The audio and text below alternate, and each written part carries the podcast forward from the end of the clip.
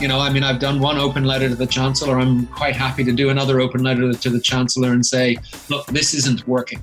If you're a director of a company and you're paying yourself just up to the NI threshold and then you're topping up with dividends, you will only get covered up to the NI threshold at the moment. So you'll get 80% of that. At the present, the dividends aren't covered. In my open letter to the Chancellor, I was arguing that that wasn't fair and that the way small business company owners are paying themselves is a long, tried and tested route. And yes, the government's changed dividend tax policies, but don't punish people for following the law.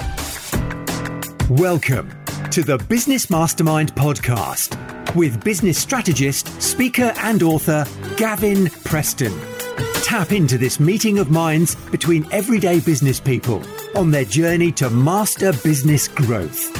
Join them as they share strategies, insights, and shortcuts to help you survive and thrive in business and life as you scale your business and achieve a bigger impact.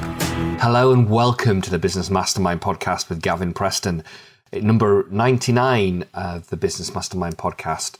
Today we're speaking with David Horne as part of my Keep Your Boat Afloat series. And slightly UK focused in that we're zoning in on the seven different support elements for British businesses during the COVID 19 crisis and how you can increase your chances of success with a CBILS loan application, for example, and some of the things that you should be paying attention to in terms of funding of your business. Uh, David is a best selling, award winning author of his book, Add Then Multiply, um, which is a fantastic book. And in it, he shares his four stage process of fund, acquire, consolidate, and exit. A powerful and effective strategy that's going to come into the fore more and more over the coming months and years. So, straight into the interview now with David Horne. Hello and welcome to the Business Mastermind podcast, uh, another in the mini series Keep Your Boat Afloat. And Gavin here, and today I'm with David David Horne. Now, David is a um, multiple FD, a CFO for a number of different businesses. He's got a lot of experience in raising debt funding for numerous uh, companies across the world. David, welcome to the Business Mastermind podcast. Thank you, Gavin. Good to be here. So you have really sort of picked up um, the baton, haven't you, around following up with the government funding measures to support businesses in the UK, specifically um, through the COVID nineteen times. You've written to the Chancellor, you've been sort of uh, advocating certain groups within the business community that might not have had the, the support that others may have had. And I wanted to get you onto the podcast to talk about um, updates around the measures in place to support businesses in the UK through the um, COVID 19 crisis, and then also to talk about how you see that situation evolving. So, first of all, would you like to give a little bit of a, a background and introduction to yourself, please, David? Sure, will do. So, um, my name is David Horne. Um, I'm originally from Canada, hence the accent. Um, I trained as a chartered accountant with PwC, uh, worked with them internationally. I've lived in the UK since 1993. Yep. Um, and I was uh, in the noughties, I was the CFO of two businesses listed on AIM. I've raised over 100 million pounds in debt and equity funding. Wow. I've bought or sold, uh, I think at the latest count, it's 23 companies. So I'm just one short of two dozen. Yeah. Um, and uh, for the last 10 years, I have worked exclusively with entrepreneurs, helping them to scale their companies. Um, and I've written a um, award-winning best-selling book called Add Then Multiply. Fantastic! And yes, it was the British Business Book Awards. The Business Book Awards. Yes, it won the best business self-development book at the Business Book Awards uh, on the night that Boris announced the lockdown. Fantastic! And I remember seeing that you did the kind of uh, award ceremony virtually. So they, you were when your dinner jacket, black tie, uh, celebrating the news, all via all via Zoom. Absolutely fantastic. So um, I'd like to uh, get you to share um, some people already know well, be well averse with the, the measures um, for business uh, to support businesses through this time. But I just wanted to get you to share the kind of the updates that, that you're aware of, and and also um, most importantly, how people are finding it easy to access, whether it be CBILS, uh, whether it be grant funding, etc. Yeah. Absolutely. Okay, so there's actually there's actually seven areas that I've got that the government has has um, announced and, and and made available. Um, and I've I've written articles about them, so they're on my social media. Um, if you just search me on whatever social media, it's David B Horne, H O R N E, and and you can look at the detail. But um, so there's I'll just tell you the seven, and then we'll we'll go through each of them. So there's the VAT deferral, there's grants, uh, there's the CBILS scheme, uh, there's the Coronavirus Job Retention Scheme or CJRS, there's the Self-Employed Income Support Scheme, um, there's time to pay with HMRC, and finally there is the insolvency uh, rules have been temporarily uh, lightened or or relaxed. Yep. So um, VAT deferral, that's a really easy one. Uh, that was announced uh, by the Chancellor on the 23rd of March. And basically, any VAT payment that you are due to make between the 23rd of March and the end of June, you can defer that. And it's due at the end of, well, I think it's on the 5th of April, so the end of the tax year. Uh, of 2021. So you're still on the hook for the VAT. You still need to file your VAT return as you would normally, but you don't need to make the payment. And if you're currently on a direct debit with HMRC, temporarily cancel it so that they don't take that payment by accident. They're not going to do it deliberately, but you don't have to ring up to uh, ask for the deferment. You just don't pay it. Nope. Sub- it's just an automatic thing. You just don't have to. Presumably, so that's, that's, a great one. Presumably, you still submit your VAT return as normal. You still submit your VAT return as normal. So if you're on a quarterly, you know, so if you're on a January to March quarter, your VAT return's still due by the seventh of May. Um, it's the seventh of the month following yep. the month yep. that you do. And then you have until March 20, end of March 2021. End of March 2021 to make the payment. So you're still liable to make it, but it's a it's effectively a year's deferral. And what we don't know yet is what will happen again if it's the quarter, what happens to the June quarter or the September quarter. Correct. But, for the time being, it's just been announced for the current quarter. But but for most businesses, you know, that's that's a huge benefit. Um, and that's a chunk of cash that goes out HMRC have also said that if anyone is filing and they are entitled to a VAT reclaim, that will be paid. So there's no issue there. Ah, that's a really good one because I was just working through a cash flow analysis yesterday with a client of mine. Um, and we will, that particular client won't be doing a great deal in sales over the coming months. They're in the events industry. And so yeah. we would be due a VAT refund. And my assessment, um, uh, so at the end of September, uh, so for the September quarter, and probably even for the June quarter actually. And my assessment was they're hardly going to pay us a VAT refund if we owe them a VAT from the March. But this, what you're saying is that they would pay the VAT refund, and we would still have until the end of March to pay. Ah, now that's a good question. Um, I, based on what I've seen, I think the answer is yes. I can't say I've researched that specific yeah. case. But what I know is they've said that the, the VAT quarter to, to whatever the quarter is where your liability falls between the 23rd of March and the end of June, you do not have to make that payment.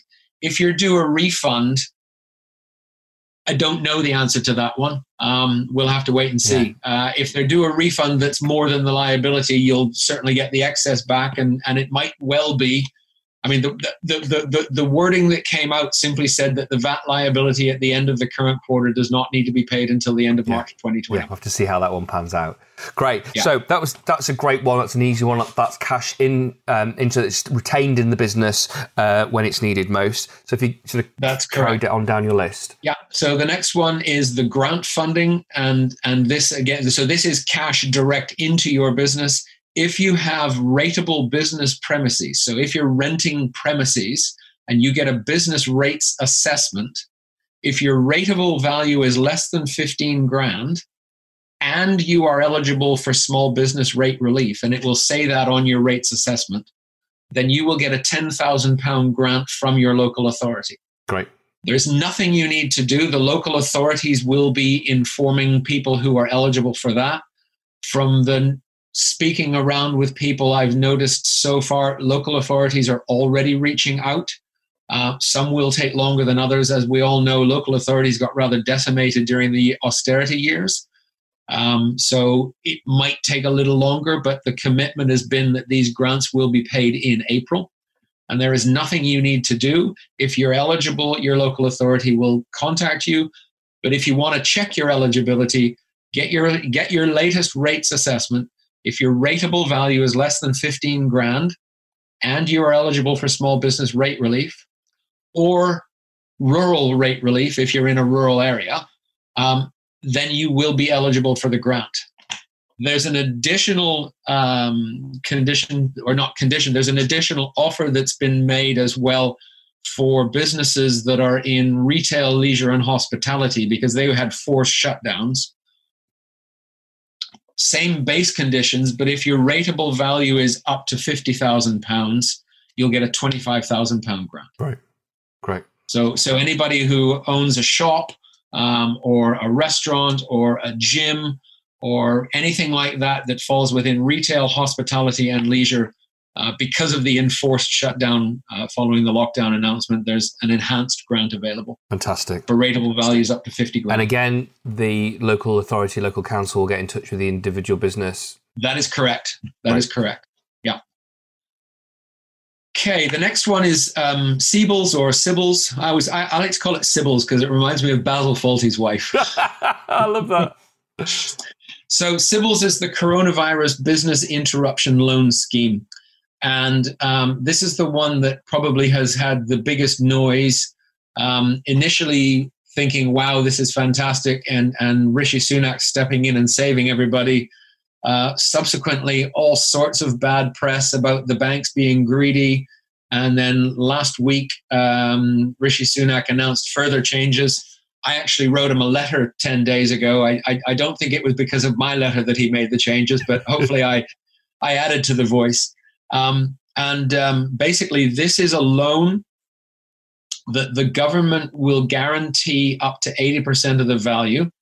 Um, and, and the whole idea behind that is that it de-risks it for the bank. Yeah. So there are there are four criteria that you have to meet. Uh, your business turnover has to be less than 45 million pounds. So it's it's very much focused on the SME sector.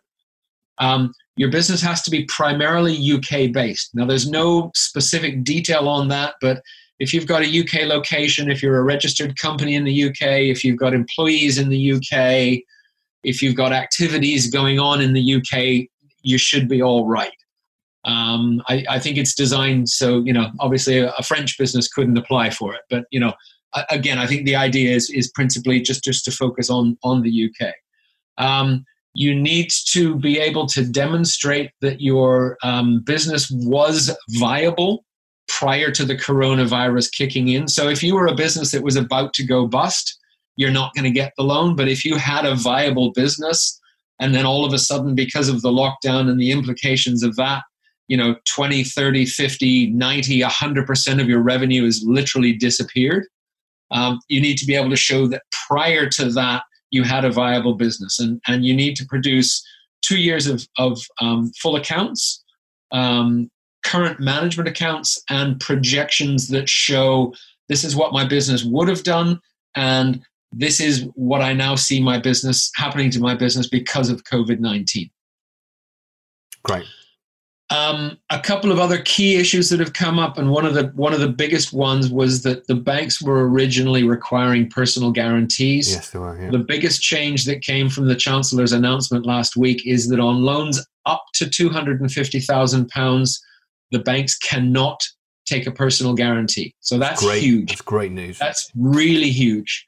And and you know, for most, I mean, it'll obviously depend on the size of the business, but I think for most businesses 250 grand will help get them through, particularly with the other measures that are available. 250 grand will help them get through the next three, six months of trade.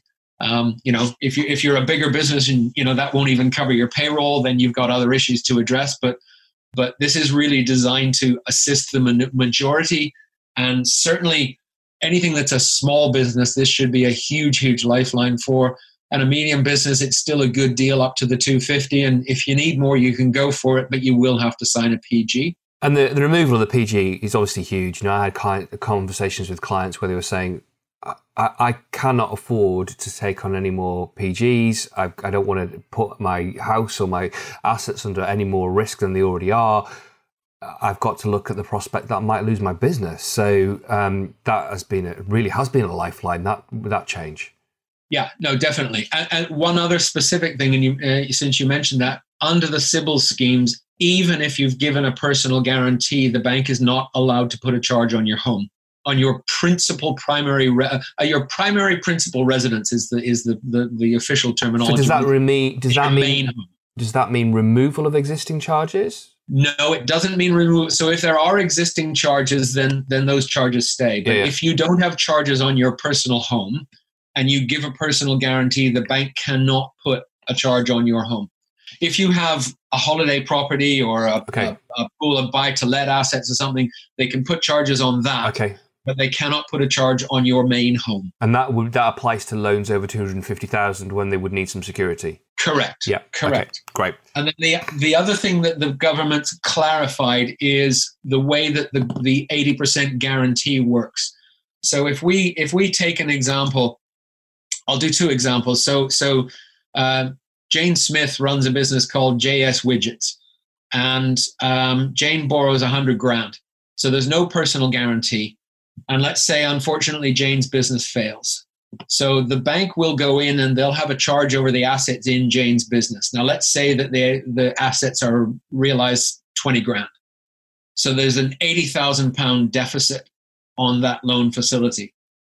The government will cover 80% of that 80,000 pound deficit or 64 grand. And the bank will have to eat the 16 grand because Jane's not on the hook for anything because she hasn't given a PG. Great. And, Okay. and and the bank will be the preferential creditor in those situations, and HMRC low, goes lower down the uh, pecking order. HMRC is never a preferential creditor. Right. Yeah. Great. Yeah, no, the bank, the bank, the banks will, the banks will likely have the first charges there. Um, take another example. Uh, uh, John Brown runs a company, uh, JB Supplies Limited. John needs five hundred thousand pounds, so he's going to have to give a PG. Um, and let's say, unfortunately, John's business fails. So the bank will go in and they will liquidate whatever is in the business. And let's say that they can get a hundred grand for the sale of the assets. So that leaves 400,000 on the loan. Uh, John is on the hook for 20% of that or 80 grand. And the government will step in and pick up the 80% of that or 320 grand. Right. Okay. Even so, even on a So, balance a bit in, in the- Even, even under the PG scenario, the government is coming in and covering the 80%. And that again is a huge, huge massive, change. massive. Great. So now I've I've um, I've joined to find out whether they're eligible for Sybils or not. Um, it's cbils-scorecard.co.uk, um, and that's completely free. Uh, Right. There's a series of 16 questions to go through, which will assess.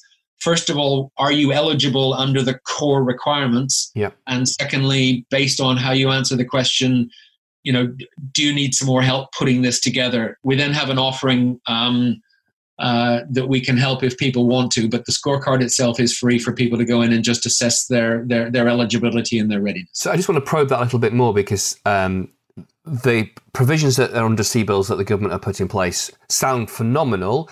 Access to them for some is proving problematic. It is, it is, and and and that's really driven by a couple of factors. Um, and and at, at, at the risk of sounding like I'm supporting the the banks, um, but I, I do know several senior bankers, and I've spoken with them, and and I think the biggest challenge that the banks have faced is because of the regulatory environment that they offer operate under. As as banks, you would expect them to have among the most stringent regulation, um, and all of the bank's systems and processes have been designed around systems that are operating in bank centers, whether that's a branch or a call center or an offshore center or anything.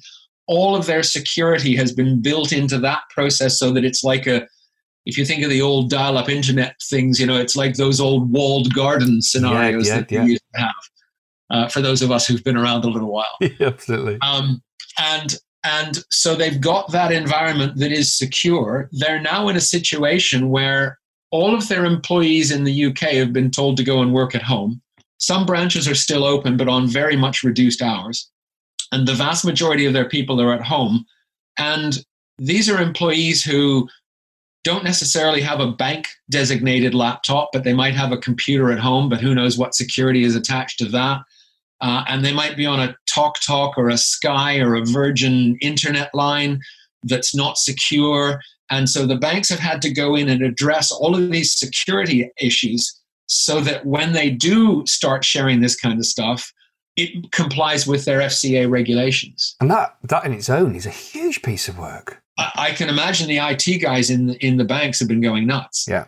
Um, I was speaking to um, a HSBC relationship manager only yesterday, and he was explaining that um, the HSBC, for example, have mobilised people from all aspects of the bank into kind of frontline, taking and making calls to customers to help process OD applic- overdraft applications and CBILS yep. applications. Yeah, very much so, very much so, and and you know, and and and I mean, the banks have been overwhelmed with demand it has. Um, there was an article that came out uh, on City AM saying that less than 1% of CBILS applications had been approved so far, but I think that's probably from the sort of the, the pre-revision uh, stuff. So I'm, I'm, I'm, I'm monitoring this closely. I'm aware of um, I'm aware of a few people. Uh, you mentioned one to me, Gavin, of, of a, a, client of yours in Wales who'd got one. I'm aware of a client in the um, southwest of England who'd got one it appears that the regional development banks are are being much more nimble and much more supportive. That was my experience. That the regional development banks, the one that the story I heard, and I've got actually a conversation later this morning as it happens. Uh, with a gentleman who's been successful working for one of his clients with the development, so the Business Bank of Wales, and he put an application in at 7 a.m. one morning. I think it was last mid- midweek last week, and by 11 a.m. the following day notification of funds in his account, which is phenomenal. That, and that's how it should work. I, I, I, have a client in Switzerland, and the Swiss. I mean, you'd expect the Swiss to be efficient, but yes, yeah, they, they went for a larger facility. They're a more established business, but um, they they you know they they put in their application. The bank came back and asked for some some additional information. We supplied the additional information, and within 48 hours, they had more than half a million pounds equivalent in the bank. Hey, Gavin here. Thank you for taking the time to listen to this mini series within the Business Mastermind podcast entitled Keep Your Boat Afloat Business Survival Guide in COVID 19 Times. If you're getting value from this, please do share it across your social media networks and to your business colleagues and acquaintances because I've gone out and got a number of guests lined up that will really help such as the MD of the British Business Bank, a business disaster planning specialist, people around marketing and around mindset at this crucial time, including an Olympic athlete. So there's some really fantastic and really high caliber content coming your way, designed to help and support you through these challenging times. I've also put together a PDF entitled the same Keep Your Boat Afloat, a business survival guide during COVID 19 times. You can get that free at bit.ly keep your boat afloat. So you go to this link, bit or this URL, sorry, bit.ly forward slash keep your boat afloat, all lowercase, all one word, bit.ly forward slash keep your boat afloat. I cover eight areas around employees, cash strategies, the supply to your business, suppliers, your customers, pivot and adapt, your marketing, your mindset, and your community.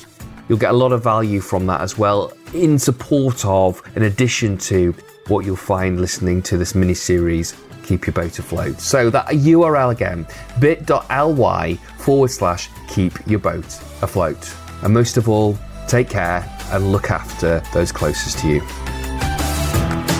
So uh, obviously the, the, banks are overwhelmed, which is uh, understandable, and, and they, they, are doing everything that they can to mobilise it. Now there is still, whilst there may be some relaxation of the credit process and some speeding up of the credit process, there's still a credit application that has to be approved. Very much so. And Very much so. This is where I wanted to sort of dive into to, to what uh, you and your colleagues have, have put together uh, your product, take it to the bank, because I believe uh, you've obviously spotted it and wisely spotted an opportunity, but I really believe that this will help expedite your application. So do you, do you want to just explain more about the take it to the bank uh, product you put together? Sure. So it's it's it's a combination. So I've I've teamed up with a couple of guys who run a business called Robot Mascot, and um, they have specialized in um, producing pitch decks for people who are raising um, startup startup venture funding, so seed capital, early stage capital, um, and they've had a tremendous success rate in putting together um, really professional pitch decks to go out and, and, and raise money. Um, and and we teamed up because of my experience in in the actual raising process. I mean, in my PLC days, I think my bank debt in total is about 35 million pounds that I've raised, and I've done that in several countries. Um, so I understand the language of banks and the way banks think. Um, but I also understand the language of entrepreneurs, and I kind of act as the translator between the two. So what we're offering is, as I say, there's the free scorecard, um, and then if people choose to go ahead with the product, what we're offering is a um, uh, we will produce for you a professional business plan uh, that sets out all of the requirements that the banks are saying that they need in terms of getting your historical information, your current management accounts, some cash flow projections. We'll produce two sets of cash flow projections one that says, here's what your business would have done based on the historical activity and what's known and going on in your business. And a lot of companies don't even have that kind of a, of a projection, but we can produce that from the historical information and a few discussions.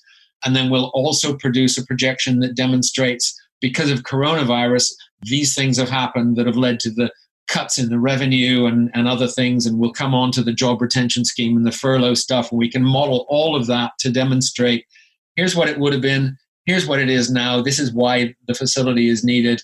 And here's why it's a viable business because you've got a, you know, you'll have a pitch deck with 10 or 12 slides and a set of financials. Fantastic. And obviously, it's human beings in the credit team that are approving the credit applications. And if you present them a document, a document like that, you are making their life easier for them, and it's yeah. easier for them to, you know, computer says yes, isn't it, at that stage? Yeah, absolutely. Yeah. Uh, absolutely. And, I'm uh, for those people that um, have got some way down an application process, and your relationship manager at your bank is already putting one together my recommendation is that you speak to your relationship manager at your bank and said, you know, uh, with every application, there's a comment section or several comment sections where they're, the bank manager, the relationship manager is providing some kind of a narrative, some kind of an explanation of what you, why you need the money and why the situation you're in. Help them write their comments because you're going to know more about your business. You're going to be able to articulate the challenges and the opportunities in your business better than, than they can because they, they, they, they don't know your business. Absolutely. Great. Um, yeah. One thing that's uh, just live kind of little case studies as an aside. One of my clients is in the construction industry, and they I won't name the name of their high street bank, but their high street bank has turned around to them and said, um, "We are not confident about the stability of the construction sector out the other side of this." A fairly predictable response in terms of economic cycles and how construction can get hit, and they are then being very reluctant to support them. Um, they've gone back and they've pushed back about CBILS, particularly since the announcement recently about the removal of the PGs.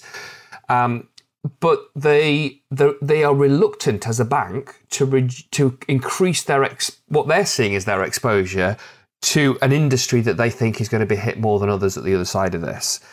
Um, now, given that so many banks are dealing or struggling to deal with current customers, now presumably would not be the time for this organisation, this business to change banks. No, and in fact, a lot of the high street banks are saying that they will only be considering applications from their existing customers. Yeah. Um, and and it's interesting what you said because I was approached the other day by someone who was at um, one. Of, we'll just say one of the challenger banks. Okay. Uh, I won't name them.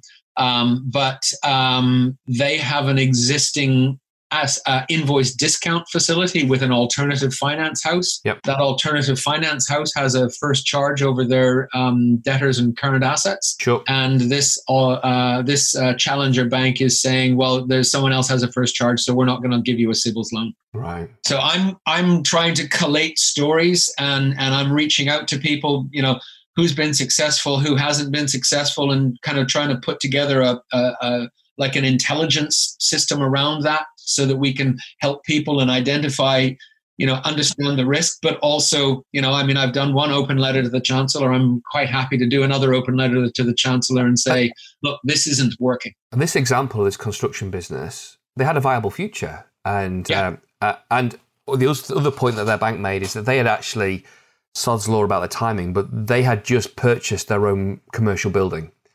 So they've got um, uh, guarantees on the on a commercial mortgage, so the bank has already got exposure to that organisation uh, to that um, business because they, they they made the choice to invest in commercial property to house their business operations. Um, but you know, my advice to them is you've got to fight this. You've got to demonstrate those two different cash flow scenarios that you've just articulated, how it would have been, how it's going to be, And I'm now asking them and suggesting to them, right, look around the facilities managers, management, the maintenance uh, opportunities in your um, in your industry. Um, there may well be, I don't know, but there may well be some kind of stimulus provided for new build housing. I don't know what's going to come down the track. Um, but you, I, my encouragement for them to them, even only last night, was get on the phone to your customers, to your industry contacts, to people within property investment sectors, and look for where you believe there to be opportunities. Yeah, definitely, definitely, and and you know. I, I mean, who's going to be able to say which sectors are going to come out best and which sectors are going to come out worst? And you know, right right now, if you're in food retail or delivery, you're absolutely booming. And you know, I mean, I, I was working for a, a, a, client that's a supplier to uh, high-end um, luxury hotels and spas, and her business has just been effectively shut down because theirs has been shut down. You know, I mean, I mean, we haven't quite got onto the job retention scheme, but I saw a headline this week that British Airways has furloughed 38,000 people. Wow. So Job, let's so, go. Let's go there then. Job retention scheme. Okay, so the job retention scheme, and, and and there's there's two related schemes. So there's the coronavirus job retention scheme, which was the first one announced, and that is focused on protecting people who are employed, who would otherwise have been made redundant because of the the, the impacts of the of the um, coronavirus shutdown. And the way this scheme works, it's it's been announced and it should be effective by the end of this month um, but basically, you can furlough employees, which means take them out of your business. And I mean, they're at home anyway, um, and they don't work.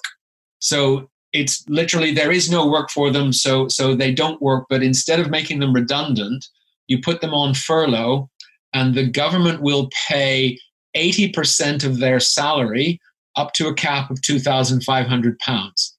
And the, the reason for that limit was basically that's what average earnings are in the country.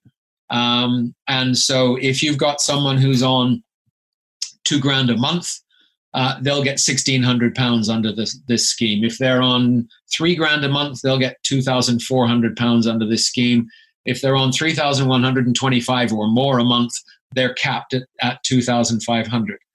And basically, what you do is you you you there's a, a you can go onto any legal website and get get the you know there's guidance on loads of lawyers websites on what you need to do. You need to write to your employees and inform them that they're being put on to furlough. Um, you must put them on furlough for a period of at least three weeks although you can cycle so if, if this thing goes on for let's say nine weeks um, you know you might and you've got six employees you might say employees one two three and four you're on furlough five and six, I need you in the business just to keep things ticking over. And then after three weeks, it's right, one, two, five, and six, you're on furlough. Three and four, I need you in the business. And then after six weeks, it's right, one and two, you come in, and three, four, five, and six, you're on furlough, just to kind of balance it and make it fair for everyone. Um, and uh, the whole idea is that, that it gives people some cash flow to keep things ticking over during during the time that's going uh, that, that, that we're in the lockdown. Um, a couple of other key things, uh, and and there are some you know there are some unfortunate guillotine situations, but in order to qualify for this, you you had to have had people on your PAYE payroll on the 28th of February. Yeah. So if you have a new employee who joined on the 1st of March, unfortunately, they don't qualify. No. Um, but if they were on your PAYE payroll on the 28th of February, then they will qualify rolling forward that scheme is backdated to the 1st of March. So if you actually made people redundant in March, you can cancel their redundancy and furlough them and backdate your claim. But if you hadn't done that, certainly for April and May, you have the ability to furlough your staff. You will continue to pay them. And then there's this new portal that's been developed by, or that's being developed, being developed by HMRC. Yeah they say it will be ready by the end of um, April. And in fact, on yesterday's uh, government announcement um, at 5 p.m., there was a specific question from one of the journalists, and Rishi Sunak said that HMRC are making good progress and they remain confident. We'll He'd say that anyway, but at least he said it. A couple of points on that. I um, spoke to, with one of my clients. They uh, outsource the payroll to an accountancy uh, practice, uh, which is which is fairly common with, in the SME sector. And I said, "Are you able to um, make those claims on the government portal?" And their response was, "No. It has to be because the directors have to make a declaration." So it has to be the directors that will make the claim on that government portal. That was the view right. of this particular okay. accountancy firm, anyway. Okay, now and that's probably going to apply for anyone who outsources their payroll. That so they'll need to coordinate with their whoever is producing their payroll, whether it's a payroll service bureau or their own or their external accountants having said that, with with with a number of you know softwares that have come out in recent years, it's a lot easier to process sure. payroll yourself than it used and, to be. And a point of clarification: that two thousand five hundred caps on their gross monthly gross uh, remuneration. That is the monthly gross contractual salary. Um, it doesn't cover any discretionary payments. But if there are variable compensation elements like commission that are contractual, it covers it up to that cap. Yeah. It also covers employer's national insurance on whatever that salary was. And if your employee was in the auto enrollment pension scheme, it covers the employer's element of the um, uh, of, of, of the pension contribution. Yeah, and depending on the level of salary, I haven't I haven't crunched the numbers on this, but um, if you were just there or thereabouts that cap, or just a bit over that cap in terms of your gross salary, um, by the time uh, by the time you've actually because you get earning less gross, your tax take is relatively less. So your nets for some people, their net take home pay isn't significantly impacted. It may not be significantly impacted, uh, but in reality, I mean, on on a cap of two thousand five hundred, if you were only just over, yeah. you're going to be on a twenty percent tax rate anyway. It's not yeah. like you were, you know, you've you've saved ten grand at a forty percent tax rate, so you're you're you're reducing it twenty percent. But what what I've said to people is is is you know, nobody's going to the theater, nobody's going to the cinema, nobody's going out for dinner, nobody's going out clubbing at the weekend so all going on yes, holiday. Your, your take home pay is a lot less, but you're you're not having to spend as much. Yeah, exactly. Exactly. You know, nobody nobody's nobody's commuting. Nope. Yeah, exactly. You know, I mean, I mean, I mean, for anybody commuting in London, I mean, I, I'm in London in Zone Three to go into Zone One you know, there and back in a day, if I do another trip, I'm I'm capping at eight, nine quid a day. You know, that's 45, 50 Presumably you haven't been able to cancel, get a refund on season tickets on the transport networks, have you? I have no idea. Yeah. Pro- I, am sure, yeah, yeah, I do Oyster pay as you go now. Yeah. I'm sure that that will be covered. Yeah, fantastic. Next. So apart from the job retention scheme, um, oh, t- two points on that. Number one, if you're a director of a company and you're paying yourself just up to the NI threshold and then you're topping up with dividends, you will only get covered up to the NI threshold at the moment. So you'll get 80% of that. At the present, the dividends aren't covered.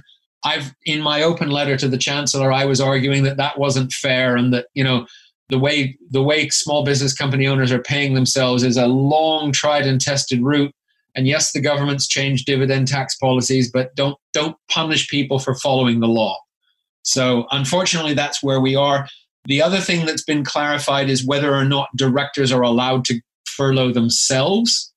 And there are some fairly complex rules about that. I've set that out in a post uh, that came out um, last week. Uh, uh, if people go onto my LinkedIn profile, it, just go onto LinkedIn and it's David B. Horne. Um, or you can go onto my company website, addthenmultiply.com, and just go to the blog page. And the, the posts are in there. Um, but the, it sets out specifically what rules you need to follow if you're a director. You have to have a board meeting, you have to minute it, stuff like that. And then, although you're not allowed to work for the company, you you can fulfill your statutory duties as a director. Sure. So it, it's a it's a it's a little bit of a balancing act. The other the other scheme that's similar to CJRS um, is for people who are self-employed, and so that's anyone who doesn't run through a limited company but is a, an unincorporated business where they put their P&L through their self-assessment tax return. Um, and they pay class two and class four NI instead of class one NI. Um, so for the self-employed, a very similar scheme is in operation. This one won't kick in until June, they're saying, because it's a more complex set of developments uh, on the IT side. But basically, 80% of your average earnings, you need to produce evidence of your average earnings. Um, 80% of your average earnings, I think, over the last two years, again, up to the cap of £2,500, will be covered. Where it gets unfair, and this was also in my letter to the Chancellor, is at the moment, if anyone's average earnings as a self employed person are more than 50 grand, they don't qualify. Yeah. And my argument to the Chancellor was if you're on a salary of 50,001, you get 2,500. If you're self-employed and make 50,001, you get nothing. Surely that's not fair. Yeah, yeah, yeah. So, so we're waiting on that. We'll see. The last um, tax-related thing that, that that I want to touch on briefly, and it, this, this isn't new. This is something that's always existed, and it's HMRC's time to pay scheme. So this is where you have other tax liabilities. Um, and HMRC have always had a policy that if you're struggling as a business, you can reach out to them and ask for assistance and time to pay. They don't always grant it. You have to give a pretty convincing argument. Um, but my understanding is that HMRC are a lot more sympathetic uh, at the moment on time to pay schemes. So if you just Google HMRC time to pay, and the phone numbers will come up where you reach out. You have to call them, uh, so you may have to wait a little while on the phone. But um, but but that that's an option that's available. Great. And then the last thing I wanted to touch on and this was an announcement that came out about a week ago. Um, and it didn't get much press, but if you are the owner of a small business, it's huge. And that was a relaxation of the insolvency rules. Um, so, anyone who's ever had to worry about this kind of thing, there is a legal term called insolvent trading, which means if you're doing business and you know that you're not able to meet your liabilities as they fall due, um, that is a criminal offense. And if you are a director of a company that has been found to have been insolvent trading, and here's the real trick, or should have known yes, yeah. that it was insolvent trading, then you are personally on the line, and the courts can come after you and reclaim personal assets from you because you should have ceased trading and called in the administrator. It's even could be punishable with uh, imprisonment, couldn't it? in serious cases, you can also be imprisoned. Yes. Uh, so it's a very, very serious um, uh, thing. The government has announced a temporary relaxation of the rules around that. Um, again, there's no detail yet. Um, but again, I've written a blog post on that one. So again, if you go onto my LinkedIn profile or onto my website, um, that particular blog post, um, it's it's the one that has a picture of, of waves crashing up against the lighthouse. Uh, but you know, for a, the specifics of the mechanics around this, a winding up petition has to be issued. That has to be approved by a court. If I, just correct me if I'm wrong, and where, correct me where you need to, please. Um, I would imagine that, given that the winding up petitions are not going to be given um, sort of much oxygen at this moment in time, are they? They're not going to. I, I don't. I don't think they will. But I think where it's where it's trickier is even be, before the winding up petition comes. If you're knowingly trading, knowing that you can't make your liabilities, and you're just hoping that your creditors aren't going to pay attention and aren't going to sure. aren't going to threaten you with the winding up petition. Sure. But if you knowingly do that, um, then you've committed the offense. And the idea behind, from what I've read, the idea behind this relaxation is if you if you're knowingly doing it during the crisis but you still have a reasonable belief that you're going to trade through then they won't come after you. Fantastic. Um, just quickly before we uh, before we sort of close um, which businesses do you think uh, or, or, which kind of sectors do you think will do well out the during and out the other side? Oh wow. If i had a crystal ball. Yeah. um, let me preface that by saying I think Warren Buffett must be licking his lips right now. Um, one of my favorite quotes from Warren Buffett is to be greedy when others are fearful and fearful when others are greedy. And right now, there are an awful lot of people who are being fearful. Rather than pick a sector, I would say the businesses that are going to do the best coming out of the other side will be those that have conserved their cash, those that haven't succumbed to fear. And sure, it's a scary time um, and nobody really knows how it's going to happen. And you know, touchwood, nobody in my family has been affected by this, but I know people. Um, I have a client whose uh, brother-in-law died from the coronavirus. Um, my wife has a my wife's a, a, a, retired teacher. She has a colleague from her school whose brother died from the coronavirus. Um, you know, this this thing just reaches out and wantonly gets people. So, um, you know, my heart goes out to anyone who's who's who's lost a loved one. But in terms of business, I, I those that have conserved their cash and those that have looked after their clients in whatever way is right. Um, as as I say, we're all in this shit together. Yes. Uh, that's my only expletive on the on on the call. Uh, I've actually created a new hashtag W A I T S T. Love that. the, the, polite version. We're all in this situation together, um, and uh, you know, reach out to your customers and talk to them. Reach out to the people in your supply chain and talk to them. Reach out to reach out to your community. Communicate with them because we are all in this together. We're all we're all stuck at home. Um, you know and i've i've been very careful to make sure that you know i'm not sort of overloading them but every couple of weeks i pick up the phone and talk to all of my clients and all of my key suppliers and just check in and you know, and and and just a bit of human contact is yeah, nice. Massively important. And and I think anyone who can come through the other side with still a good set of suppliers, a good set of customers, their core business should still be the same. And once the economy starts ticking over again, it should recover. Um, and if they've got cash, there will be bargains out there. There will be there will be other businesses that have gone into super duper fear mode and haven't been nurturing their customers and their supply chains. And when things come out the other side, they might fail or they might struggle. And you know, it's a perfect opportunity to to pick up another business that, under normal circumstances, would have been an amazing business. Yeah. Um, there's acquisition opportunities out there, absolutely. And, and I'll just I'll close that with my other favorite Warren Buffett quote, um, which is, "I would far rather buy a wonderful business at a fair price than a fair business at a wonderful price. Brilliant. What a great quote to end on.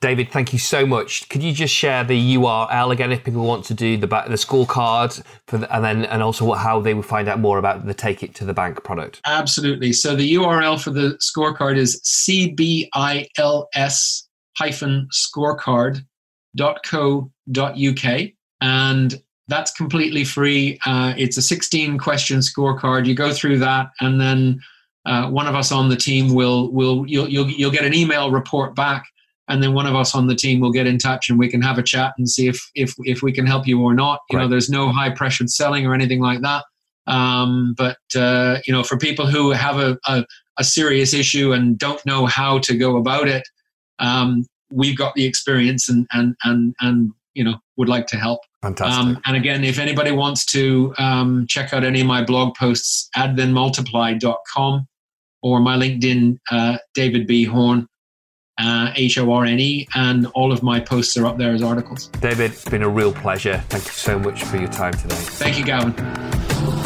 You've been listening to the Business Mastermind podcast. Be sure to subscribe, rate, and review so that more people like you can get their business back on their own terms, enjoy more success, and create more impact.